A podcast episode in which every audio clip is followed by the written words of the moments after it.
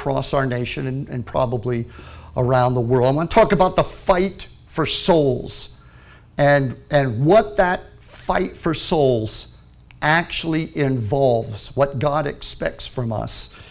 You know, there are several phrases, and you could, if you could, um, Mr. Soundman, we got a lot of overtone ringing. That usually means just lower this a little bit. Not too much, but a little. Praise God. Like I said, there's a special relationship with soundmen and pastors. The soundman's number one job is to take the fall. Take the fall. When anything goes wrong, soundman's the guy that everybody goes, hey, man. And he's probably the one who's working hardest to, to make everything just right. So we love you, Hank. That's right, David. Praise God. So, look, there are several phrases in the Bible that God uses that describe our, our assignment to go out into the world and represent Him. And I thought I'd just grab a few of the popular phrases that we used to because I want to get a sense what does God expect? What does God expect us to do to represent Him out in the world?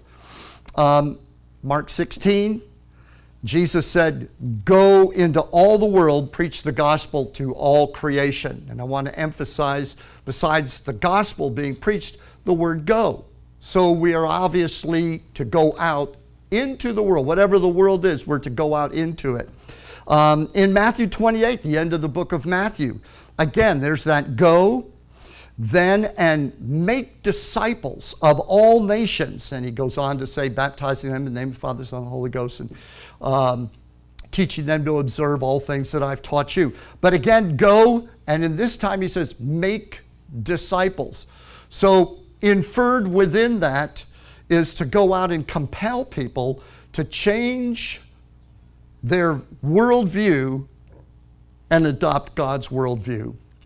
Making a disciple means that, that you're not just leading them to Jesus, but you are helping them to change from the culture of sin and corruption that previously guided their life. And unsaved people, it goes from one extent to, to a, another degree of severity.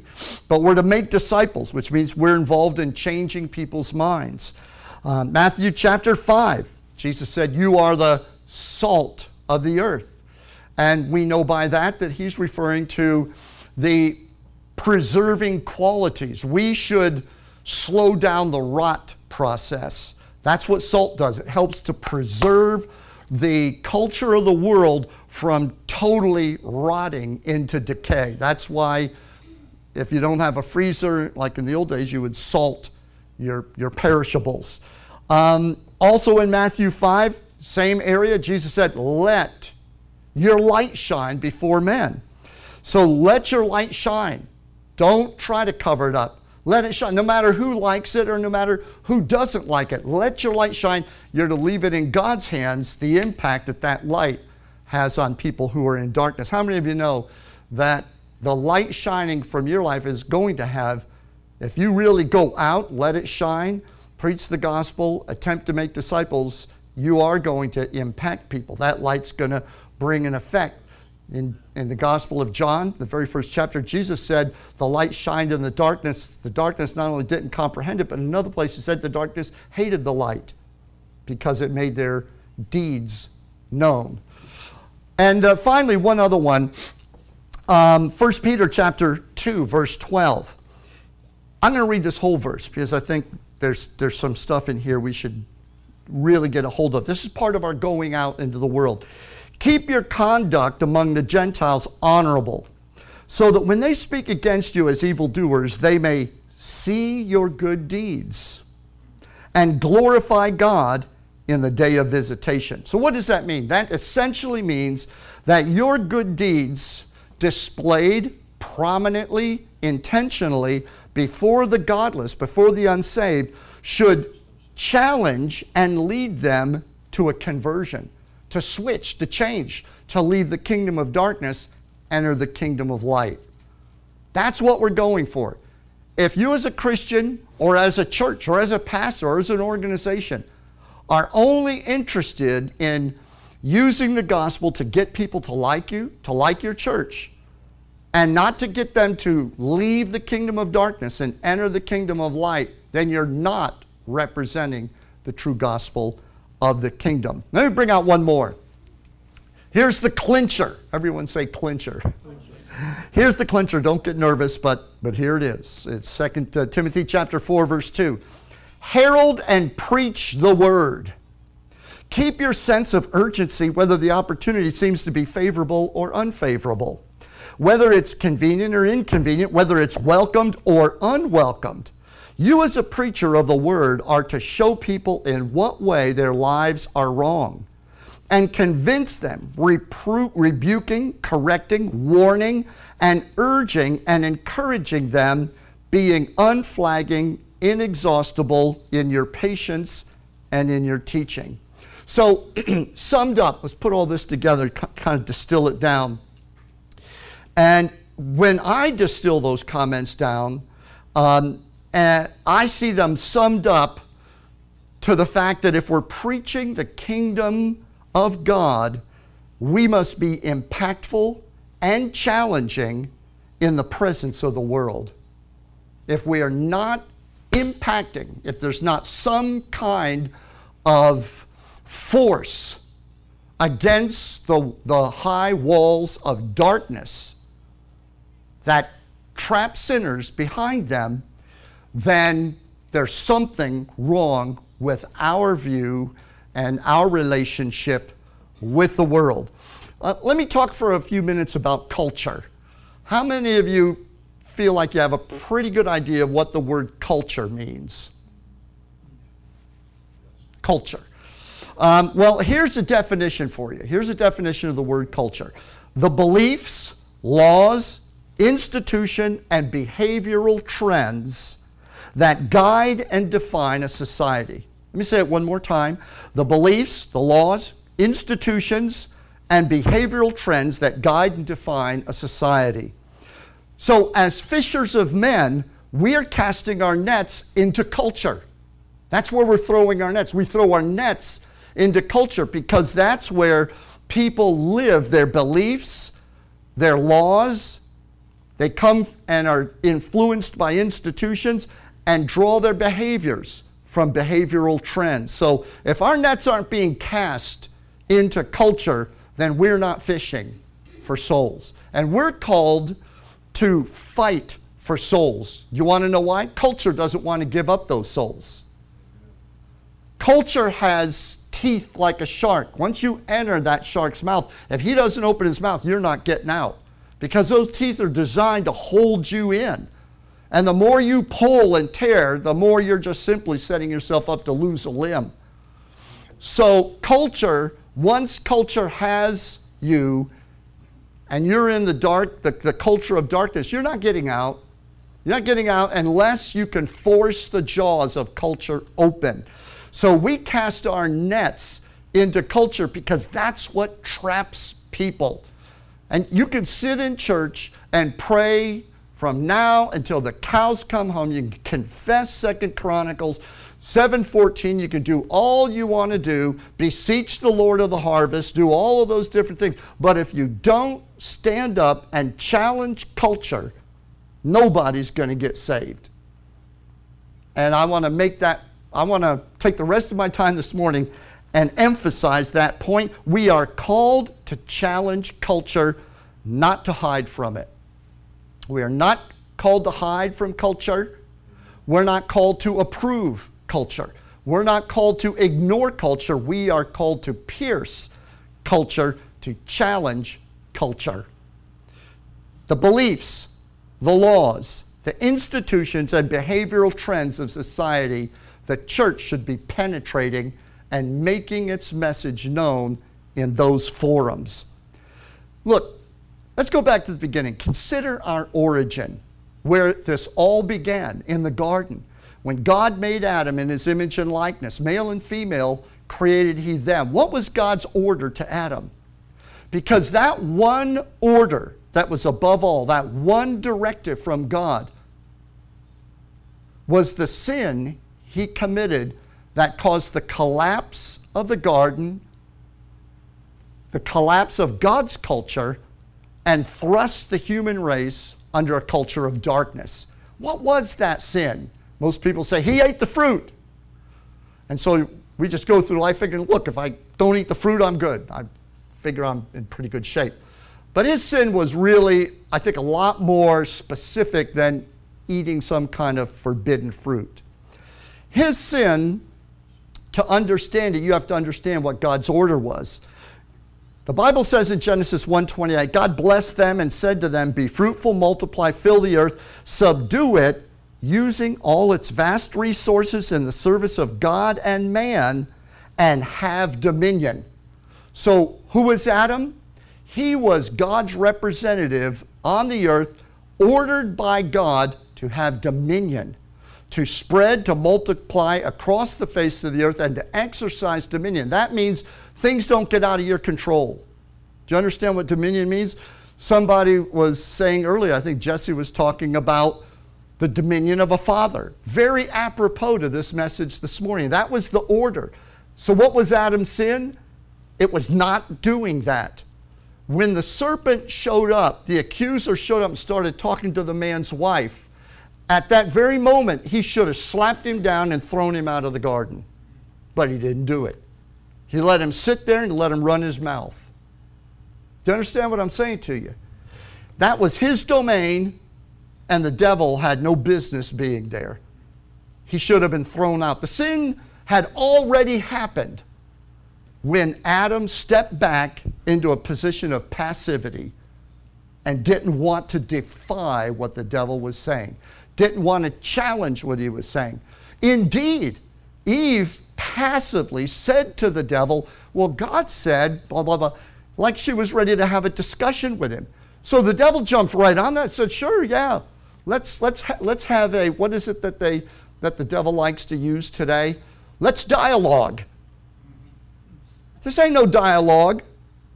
Are you listening to this? Ain't a, God's word, God's order. There are a lot of things you could dialogue about. There's nothing wrong with sitting down at the table of fellowship and talking about things, but some things are not up for debate. Some things are not available for dialogue.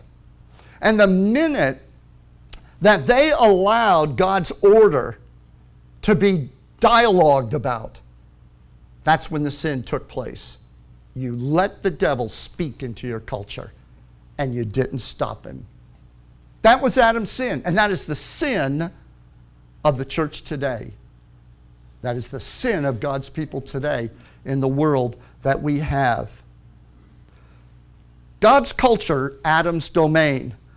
So, culture today is what's, what we have that's left of the garden.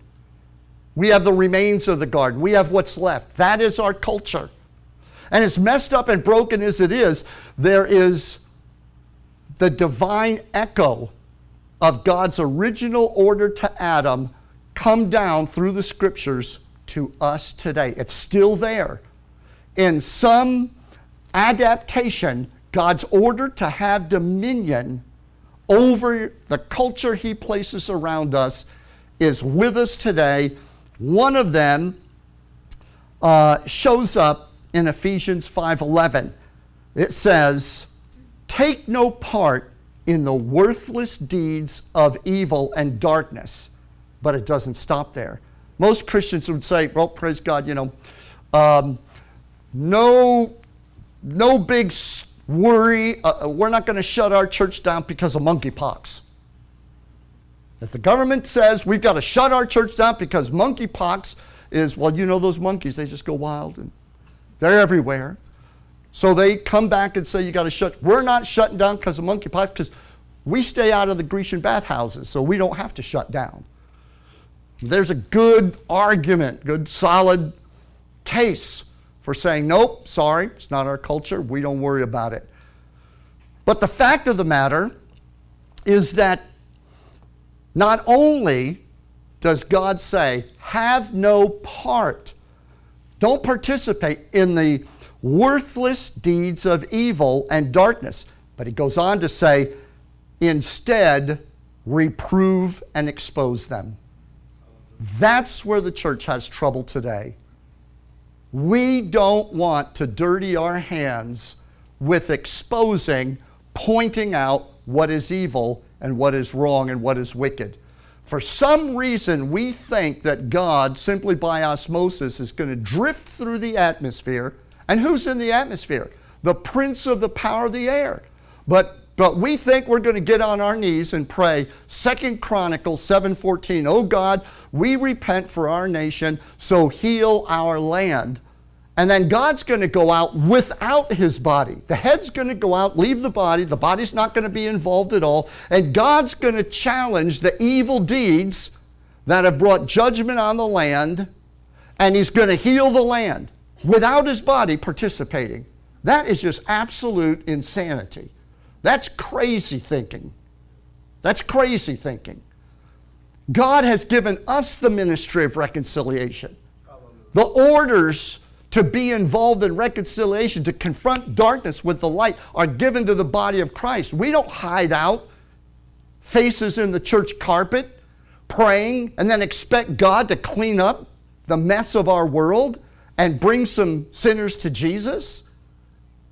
Are you listening to me this morning? Praise God. I might be a little excited about some of this this morning just because I feel it. You know, um, this is this is not rhetorical to me. It's it's Holy Ghost passion. But don't misunderstand. I'm not angry. I'm just stirred up. stirred up. Praise God. Just in case somebody doesn't understand. So the Bible says, "Have no fellowship with the unfruitful, worthless deeds of darkness, but rather reprove them." That's part of our assignment to the world. Where is the church doing that? Where is it happening? You know where it's happening? In the council room with the counselor and the one person. And it doesn't go any farther than that. That's what it's, it's not even in the pulpit anymore. We save those challenges to the works of darkness for private one on one conversations. Pastors don't even have that kind of conversation with their congregations anymore. Are you listening? And the poor people are suffering in bondage.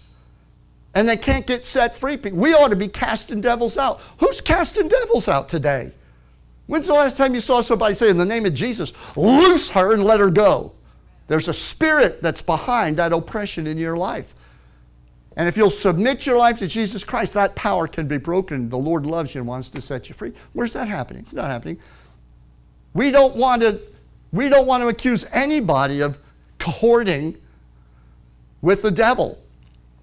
You know, so we the, the, the sin that the church avoids more than anything is to upset somebody. We don't want anyone upset. Praise the Lord. Now, you know I'm a jolly happy preacher. 95% of the time, my messages are really all about our connection with God and enhancing and speaking to that connection and building it up and our fellowship with the Lord and being filled with the Holy Ghost, all that great stuff. Um, and I think that's, that's the meat and potatoes, that's primary. But when it comes to saving souls, there's reason, there's a, there's a purpose for us in the harvest. And there's a reason why we should be involved in the issues that bind the souls of sinners.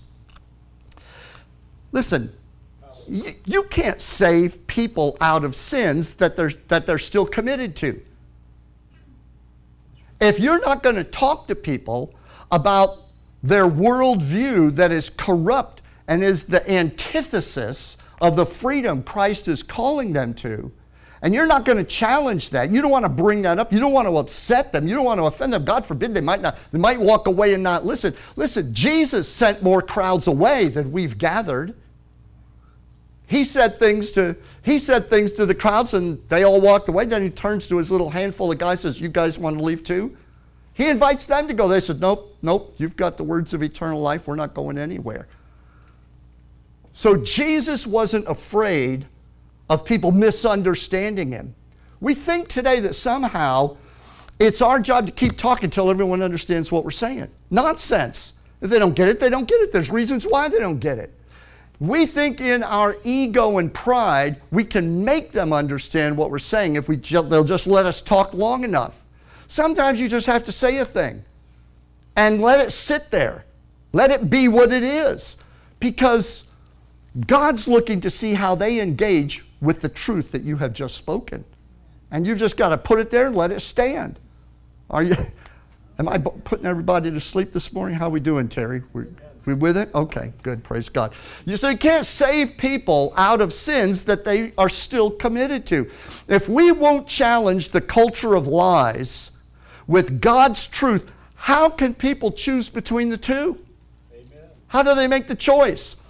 In, in Joshua, in the Old Testament, Joshua said, But if you refuse to serve the Lord, then choose today whom you will serve. Because everything going on in our nation comes down to one of two choices choose Jesus Christ or choose Satan. All of the political arguments, all the social struggles, everything. Have you noticed how, as these two piles are separating, our culture, our society is separating? You know, we all say, I hate division. But, you know, sometimes when you're sleeping with the devil, you don't mind him going and moving into another house.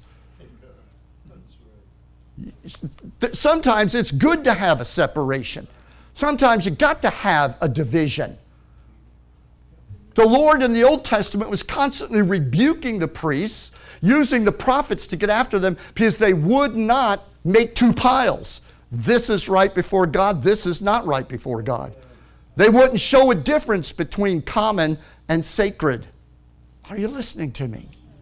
And so Joshua said, if you don't want to serve the Lord, if that seems bad to you, then fine. Choose today whom you will serve. Would you prefer the gods of your ancestors? that uh, your ancestors served beyond the Euphrates, or will it be the gods of the Amorites in whose land you now live? I can hear him speaking today. But as for me and my family, and when he said, We will serve the Lord, I guarantee you they knew what he meant about serving the Lord. He wasn't the least bit ambiguous about it. We're serving the Lord, which means we're not serving the God of the Amorites. In fact, we rebuke their religion because it is a religion of contempt and for the holiness of God. And it is a religion that enslaves people in ignorance and bondage to sin. So you're darn right we rebuke it. And if we don't, we're, we are uh, in trouble with our God who said, have dominion over this culture that I have given you. In our culture today, all the areas of life that were once guided by the Word of God have now fallen under the domain of the state. And we are all controlled by politics today. I don't know if you've been paying attention, but education and science, yes. business and economics, medicine, health, and even food production, ethics and morality, sex, family, and raising children, all have been encircled by the regulation of the state and have become the business of politics. Every single one. Once, those were wide open subjects that were just the um, the, the, uh, the lifestyle of individuals. And the church had free rein to speak into those areas of life. But they have now fallen, all of the important activities of life now obtained their definition and their approval from the government. And the influence of religion has been outlawed. You have to stay out. You can't comment on that. You can't speak on that. this inversion, if you will, of our culture is the result of Satan successfully eliminating the inspiration of Scripture from all of our institutions by simply using this one lie one very effective lie that our Constitution, that framed our nation, that has guided our nation, meant to guide and to secure our freedoms, that our Constitution was founded upon an order that the influence of the Bible must be kept out of government business. And this phrase, who here has not heard the phrase, the separation of church and state? And that phrase is used with a long, threatening finger by educational institutions, even by pastors, even by churches. And it is a completely false and erroneous concept. The idea of the separation between church and state was never a part of our Constitution or Bill of Rights. The phrase doesn't appear anywhere in the writings of our founders. In fact, the only place where it's even alluded to is a letter that Thomas Jefferson wrote to some Baptists up in New York State, comforting them and calming them because they were worried that the state was going to impose its own state religion and enforce a certain type of denomination like the European nations that they had all fled to for liberty and freedom in America. And so they were worried about it. Thomas Jefferson said, No, no, no, don't worry about it. We, we have decided. So that idea, that concept that he expressed in that letter is the only place it shows up. It doesn't even show up in all of the journals, the thousands and thousands of pages of journals of conversation that went on between the framers of our Constitution when they debated and wrote out and hammered out the Constitution prayerfully and thoughtfully, and then the Bill of Rights. It doesn't show up in, in all of the discussions. You know, they took minutes. All the conversations they had that led up to those little phrases in Article 1 and Article 2 and the first five articles of the, the, uh, the Constitution and in the Bill of Rights.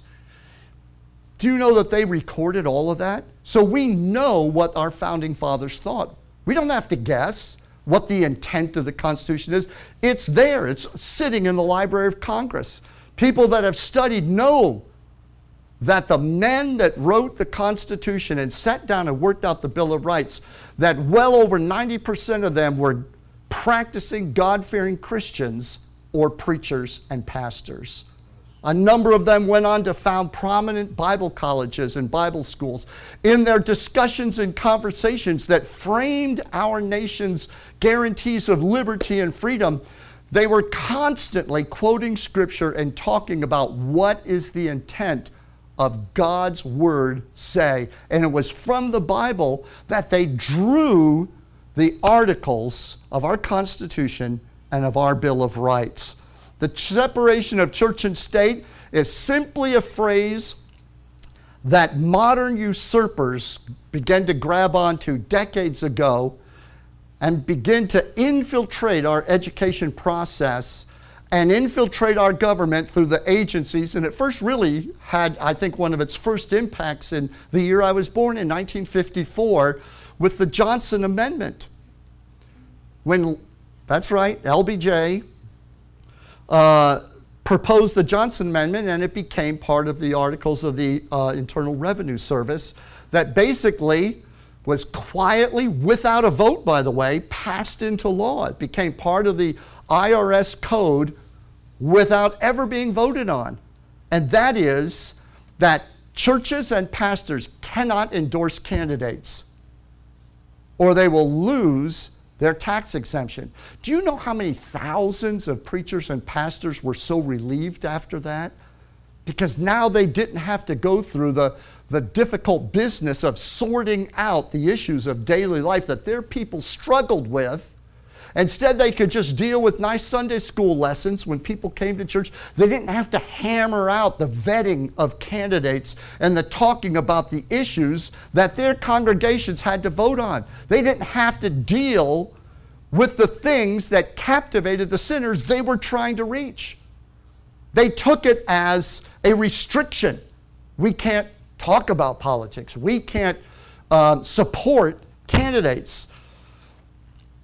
And they draw that from what we call the, and, and I'm sorry, I know you didn't come for a, a, a civics lesson, but I'm going to give you a little bit of one because this is important for you to understand. And I'll tell you why it is. Because without even thinking, many of you, and many of those that are listening and will be viewing this video, have restricted themselves from boldly standing up in public and proclaiming what the truth is against the beliefs of the lies that bind the souls and blind the minds of people that are trying to reach for Christ. They won't utter what God's word says for fear that they'll offend them. Why? Because they are bound by this, this idea of the separation of church and state. And, and the minute you open your mouth, out comes that finger of criticism and warning. Oh, you're, you're stepping over the line. What line? I don't see a line. There is no line. Not that the Constitution has laid down, not that the Bill of Rights has laid down. But they refer to one of the first articles of the, uh, of the um, freedom, uh, of, uh, uh freedom of speech and uh, in that article, it's the, called the separation clause. It's just a few words that have been so misused and, and used inappropriately to silence and shut Christians down. And I believe it's time to rip that lie off and let Christians be free to obey what God's word says. Let, let me read the establishment clause to you. The establishment clause in that first article says, Congress shall make no law respecting an establishment of religion or prohibiting the free exercise thereof. That's the Establishment Clause. That clause is meant to, and it specifies, it protects church and non church people, atheists or people who don't want to go to church. It protects all the citizens from the government imposing a state church, a state religion. That is the Establishment Clause. Congress shall make no law, no regulation, no law respecting the establishment of a religion. But, and I went, I just thought, let's just do a, not a deep dive, but just, just jump onto Google. And let's see what Google, because Google is the voice of modern culture. So let's see what Google says about the establishment. Do you know that in the definition of the Establishment Clause in, in Google, they say that it protects, just what I said, protects church and non church people from the government imposing a state religion? But they go on and add the idea, and it forbids re- the government from showing favor to any religious ideas. That is a flat lie. That is a lie. That is a distortion right from the pit of hell. Because let me tell you something our Constitution, our Bill of Rights, are defined by our founders. In the very opening preambles and the opening articles, and the, they specifically speak of the intent of the articles of the Bill of Rights and of our Constitution as securing the inalienable rights that come to us from God. And so the whole job of the Constitution, of the Bill of Rights, is to secure God's laws that give us rights. Those rights, referred to as inalienable rights, the founders came right out in our opening documents and said, Man did not write these laws, and we are not writing them. Man didn't give them, man can't take them away. We are writing a constitution and articles of a, a Bill of Rights that secure the freedom of the rights that God has given us. Why would God give us rights to worship Him, to openly proclaim Him, only to turn around and restrict us in our governing of our societies from discussing them or talking about them. I mean, it's absolutely so backwards. The next time you hear a Christian say, I don't want to come to church and hear anything political, I don't want to come to church and hear about candidates, I don't want to come to church and hear what's wrong with this movement or this issue that's going in society. I come to church because I've listened to it for six days a week. I'm sick of it. I, I want to get away from it. I want to come in here. And you know what? That's not terrible. That's not terrible. I get that. I understand it. You know, one of the things that I do is I, I really tap the brakes and limit how much I listen to of what I just kind of keep my ear to the wall just to find out what great big changes are happening out there. But other than that, I keep my eyes on Jesus, keep my ears open in prayer to the Lord, and keep my eyes on His Word. Keep built up, praise the Lord. So it doesn't bother me at all if I come into church and I hear somebody prophesying, somebody talking, somebody saying, listen, God is raising up a standard against this lie, against this enemy. Because I know that's about freeing people, that's about delivering people from the particular bondages that enslave sinners. So, there are certain inalienable rights, and the Bible is the foundation of our Constitution and Bill of Rights. As I said, our first, our first politicians, the first politicians in America, the vast majority were preachers and Christians, active church going, Bible believing Christians. Now, I'm going to ask you a couple of questions. Just indulge me. Do Christians who don't want to hear commentary on political matters from the pulpit prefer that they be left in Satan's control? It's not a rhetorical question. Christians who say, I don't want to come to church and hear politics. Do they prefer and honestly believe they should be left under Satan's control? The devil should be free to deal with all that stuff. We just pray for that stuff. We don't want to talk about it, we don't want to hear about it. Shall we leave the business of sorting out morality and righteousness and vetting of candidates up to the devil? Is that what we should be doing? Does that make sense to anybody? I mean, does it really? I mean, if we are called to steward the harvest, why in the world do we not want to engage with the harvest? Why in the world do we not want to have any kind of influence over what's going on in the harvest field? Does that make sense to anybody? But I'm telling you, there are pastors who I go to these meetings, I get around them and everything, and they say, Oh, I couldn't say that. I couldn't endorse this candidate, or I couldn't say that. I've got Democrats in my church, or I've got, or the, you hear them say, you know, oh, I've, you know, I've got people that believe this. Well, who the heck's the pastor in this church? Has this church got a pastor? Are you listening to me? Come on, I know some of you are smiling. What the heck do they think a pastor is? Are you listening? Did you hear the scripture that I said? Reprove, rebuke, exhort with all long suffering and doctrine, show people in what way their lives are wrong. How are you going to help people if you can't point out the trap that's got the hold of their leg? Instead, you're just comforting them and speaking Bible verses to them while they remain trapped. I don't know. It just, it just gets to me.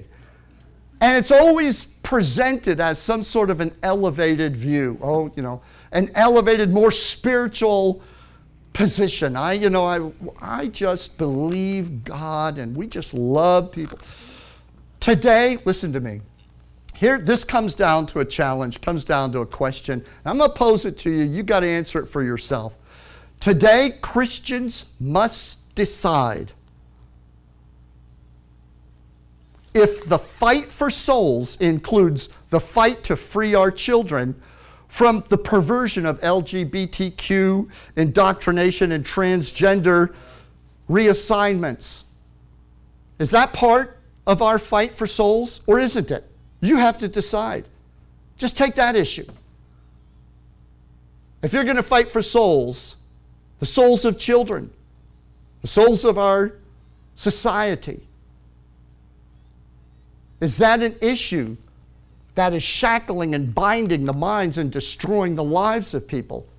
But you're going to stand back with your arms folded and say, It's not my business. It's, it's not our, we don't express judgments. So, how are you fighting for those souls? Tell me. I just love them. But you will not tell them what's wrong? You won't confront them? What about is the fight for souls? Is it part of your battle? Is it part of the, your fight for souls? Does it include the fight to save our constitutional republic from atheistic fascism? Is that part of our fight for souls?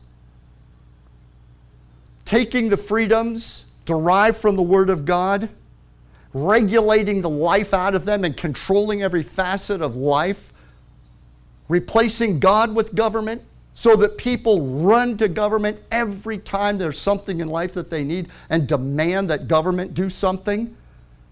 You know what happens? Society breaks up into the natural factions that people group around and they use the hammer of government on one another. And whoever happens to have the largest constituency or is able to get the sympathies of politicians ends up winning. Does the fight for souls include the fight to drive communism and woke insurgency from the institutions of our nation? Does it? Does it? Do, if you want to win the lost who are programmed and indoctrinated and can't even hear what you're saying because they have been taught that you are a deceived liar because you're a Christian or because of the color of your skin or because of the church you go to. The walls are up. They have been trained. Their mind has been, been jammed with a rod of deception and snapped off so that they cannot change their mind when you talk to them. But you think that that woke insurgency in our schools and colleges and universities, that the communism and Marxism that is taking over business in our institutions, that that's not the purview of the church. We shouldn't be talking about that from the pulpit. Why? It is the biggest enemy sitting on top of the harvest and, and imprisoning souls. Souls that you're supposed to be bringing to Jesus. But you don't want to deal with it. You say we should be spiritual. But when Paul talks about being spiritual in Ephesians chapter 6, he says, We wrestle not against flesh and blood. Right, you are. We wrestle against powers and principalities that do what? Float through the air? No. They dominate and control souls. And they do it through talking, through ideas. But you don't want to engage those ideas. You don't want to talk about them. You want to bind the devil, but you want to let him keep talking.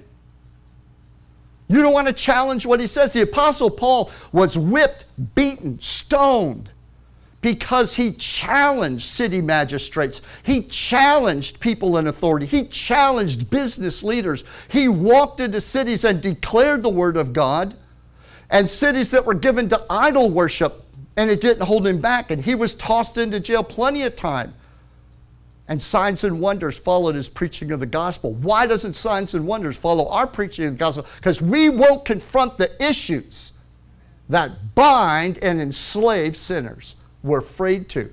We're afraid they won't like us.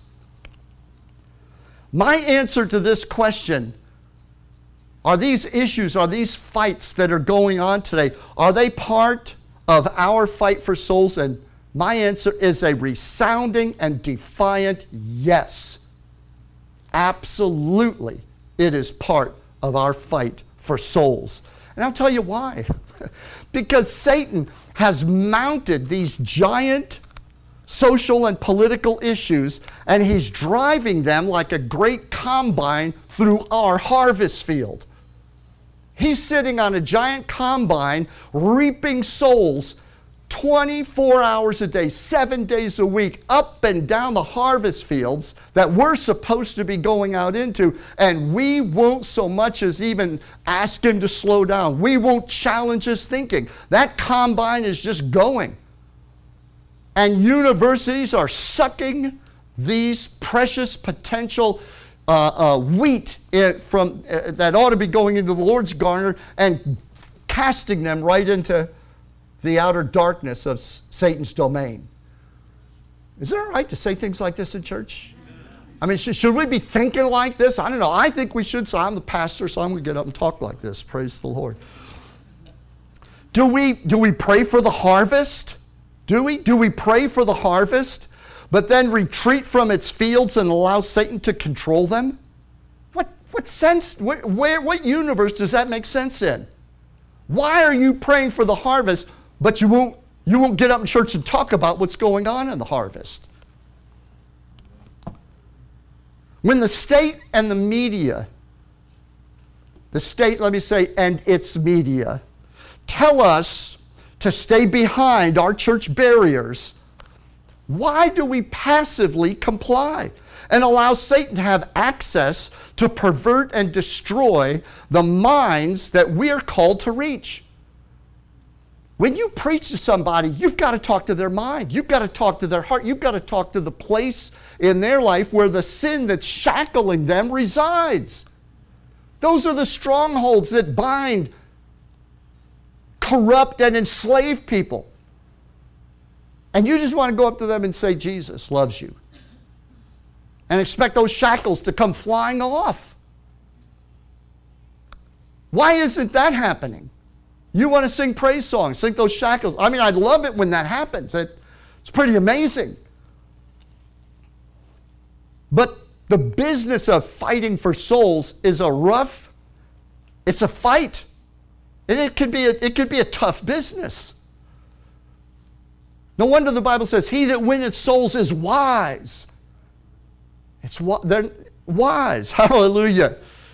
So when, when, when the state and its media threaten us and tell us, you better stay behind that line. You stay within your church barrier. Don't you come out here and start meddling in the harvest. Hey, that's our harvest. That's what's left of the garden. That's our responsibility. It's not yours. You're a usurper. You have no business telling us to stay out of the culture of our society today. Am I getting through to anybody this morning? And, and I'll, I'll tell you why. I'll tell you why. It's because we have stood idly by and we've permitted the devil, we've permitted Satan to drag our entire culture into the one place that gives him complete power and control over our entire society. It's called the house of politics. Satan simply makes all of his lying social controls, he simply makes all of them political issues. They're now under the purview of politics. And so the devil knows that by doing that, automatically, pastors and Christians everywhere will not touch those issues. They'll leave them alone because it's politics and we don't talk about politics. And I didn't come to church to hear about politics. Then you obviously didn't come to church to really bind and learn how to bind the power of Satan, challenge the shackles that blind the eyes and bind the minds of the lost. You know, until you upset people, they're not going to think about what you say. you say, Well, Pastor, I think you're using that uh, on us this morning. Not deliberately, but, the, you know, if if it rubs the cat's fur the wrong way, you know what to do? Turn the cat around. Hallelujah. Look, he, all you have to do, all the devil has to do is make every issue of life a political issue. Government has reached now into every issue. You name me one area of life that the, that the government, the state, does not now regulate and control and lay down policies about who can say what about what goes on. With consequences. With consequences.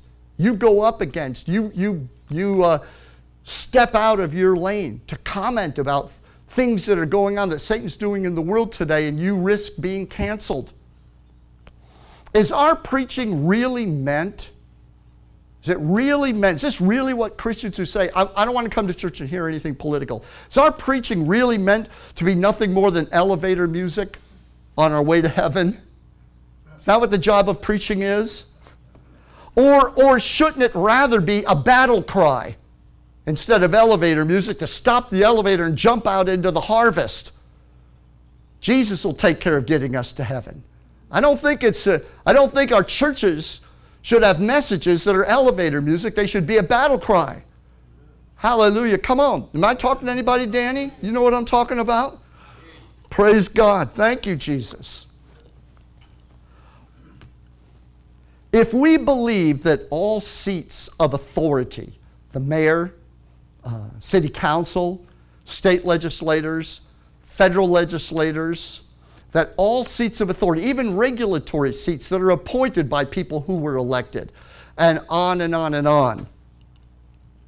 if we believe that all seats of authority and influence belong to God, then why don't we believe that what they do with that authority isn't the business of the church? Do you believe that all authority belongs to God? I hear you. I hear us saying all the time. If you really believe it, then why don't you believe that it's your business to know what they do with that authority? And that means you need to be an educated voter. In fact, it means you need to find out who is standing for righteousness, who is going to serve God, who is going to move forward the principles of the kingdom of God, and more importantly, who's being used of the devil to further the darkness and get those rascals out. Work against them. I'm telling Christians, work against them. Don't sit there and do nothing and just pray. If there's a rascal out there who's pushing sexual reassignment surgeries, I just heard a thing this past week. I think it was a church in Boston. I probably shouldn't say that because maybe it wasn't. Somewhere up north, a church was uh, being protested against because they were supporting sexual reassignment surgery for three year olds. Three year olds. Jesse, do you know what I'm talking about? You've got six kids, five or six kids, right? You willing to toss them to the god of Molech? Any of them? Any of them you don't like very much? You think maybe they're not quite right? We need to mutilate their, their organs and change them? Or put them on some kind of chemical re, uh, reassignment? So if you believe that's wrong, you ought to be screaming to the top of your lungs about it. You should be standing up publicly in the, in the square and shouting down the people that believe in it. I'm, now I am being rhetorical. Because I, I'm not saying run around screaming with your hair on fire. You want to be listened to. So learn how to be articulate. Just, just practice common sense. Just simple common sense. Just ask some common sense questions. And then when it's appropriate, just say, no, I don't believe that's right. And you know what? I think Christians need to grow a backbone instead of a wishbone. We like to do a lot of wishing in Jesus' name, but how about some standing? Hallelujah. Trade in that wishbone for a backbone and stand up and be willing to say, that is demonic.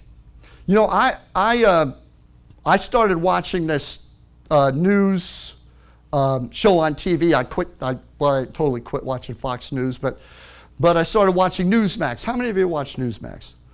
Newsmax is awesome. It's, did you know they talk? Not only are half the people or more on there, they're, they're saved, they openly preach the, preach the gospel, talk about Jesus. And I'm talking about the, the uh, news commentators. They talk about the devil and demons. They call things that are going on in our society today that are evil, they call them demonic. Newscasters, imagine turning on CNN or Fox News and have them say, you know what, that's of the devil.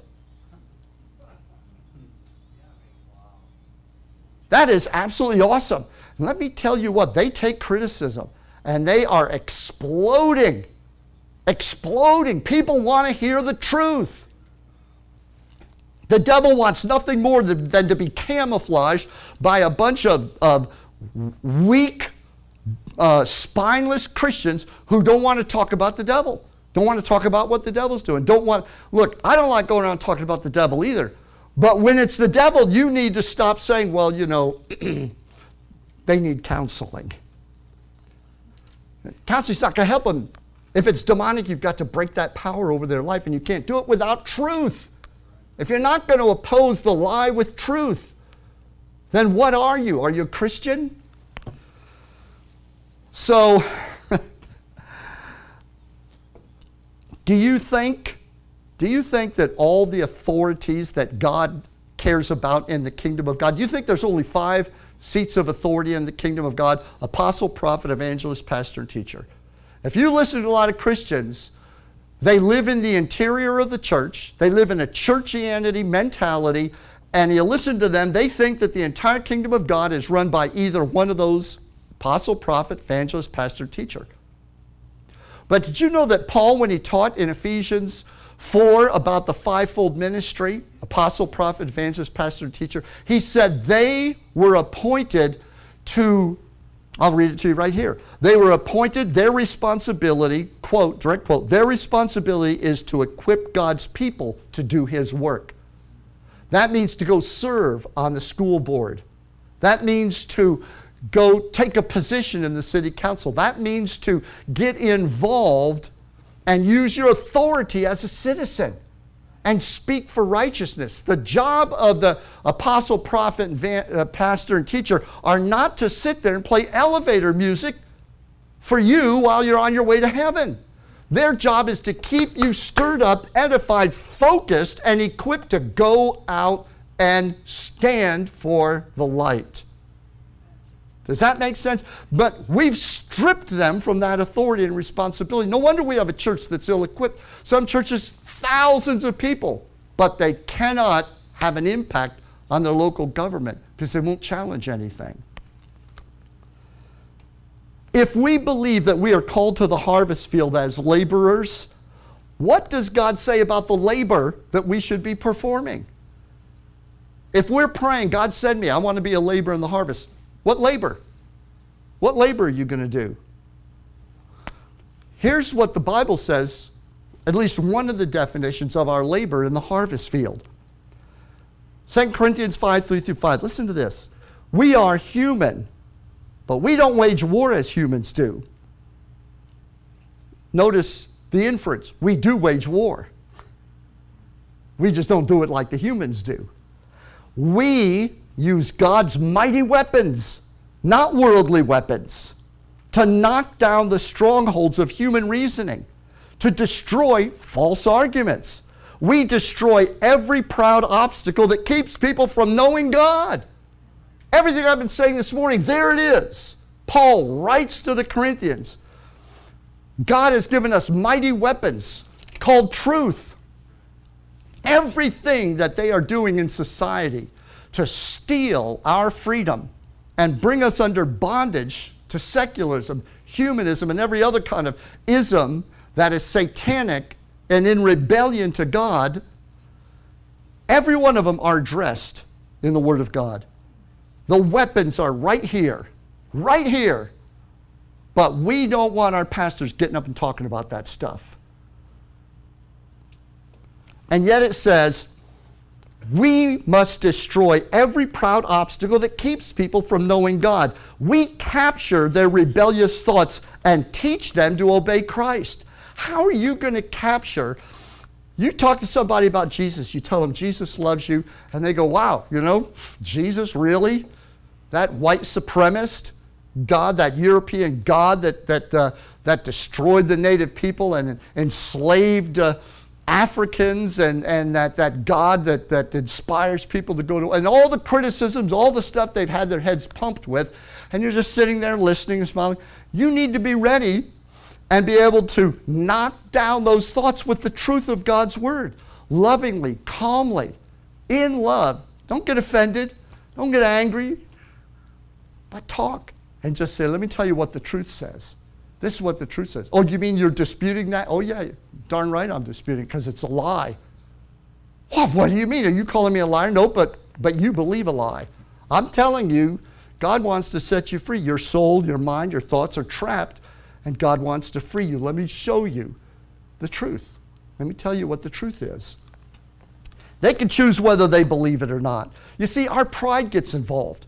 We think it's our job to win the argument. We think it's our job to win the debate. It's our job to leave with them liking us. That is not your job. Your job is to give them enough truth that they can act upon it, enough truth that the Holy Ghost can speak to them and convict them.